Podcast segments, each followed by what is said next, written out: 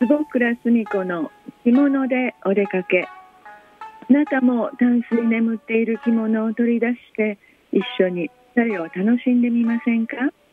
この時間は着物大好き坪倉澄子が着物の魅力をお伝えいたします、えー、6月に入りますもう5月から夏日という夏日、えー、が続いております。本当に今年はどんどん気温が上がって、えー、着物にを着る人にとっては、えー、大変だなってよく言われますがでも逆に考えると、えー、昔は6月に入ったら一重、え、7月8月は、え、夏物薄物と言われておりますが、の気候に合わせて、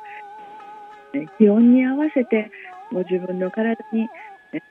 気持ちのいいようなお洋服でも暑くなる乾燥できます。それと同じように気温に合わせて、えー、着物の、えー、コーディネートそして、えー、一重になる薄物になるというのもご自身で考えて、えー、されてはもうもちろんいいと思います。えー、私ももう5月から一重を着たり、えー、ちょっと朝方涼しいなと思ったら淡にしたいという、えー、調節をしてまいります。そしてまたあの6月は皆さんがおっしゃるのは何を着ていいかわからない、え、まだ合わせの時期は裏がついて合わせに仕立ててあるものを着ていたら間違いはないんですがこの一重の時期は何を着たらいいんですか？ってよくおっしゃるんですがもう本当に、えー、体に合わせて体温に合わせてえー、素材を選んで心地のいい、えー、気温に合わせて着ていただいたらいいんですよというんですがそれでも一重の意味がわからない、えー、1枚の着物の生地で仕立ててあるのを一重仕立てというんですが例えば一重に入って6月に入って、えー、前半ですね。それとか5月の暑い時期に一重を着る時。そんな着物の一重は一重でも生地の素材が違うと思ってもらったらいいんです。えー、どこが違うかと言いますと、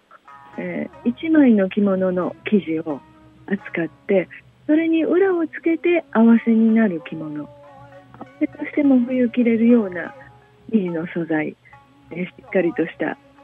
織物切面ですとかそれから紬系統もそうです。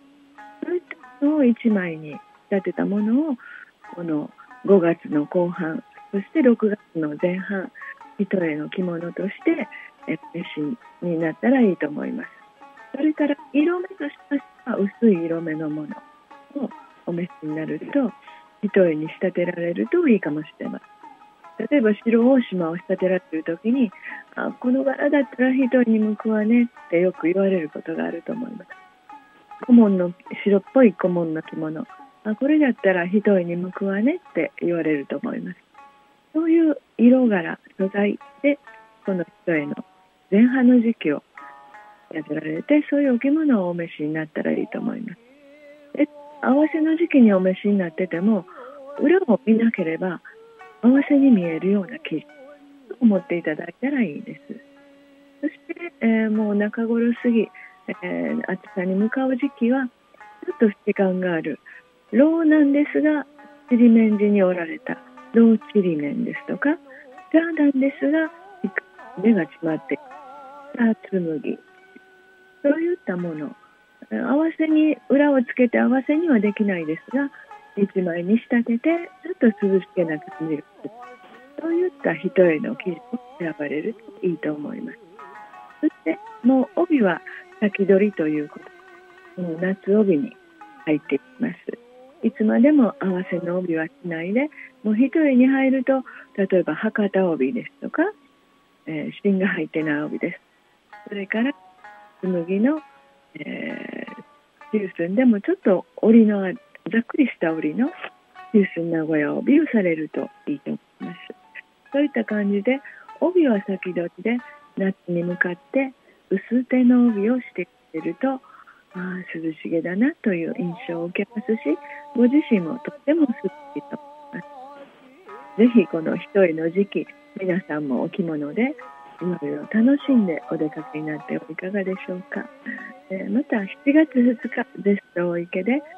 浴衣ショーを開催いたします、えー、1時半からと3時月2日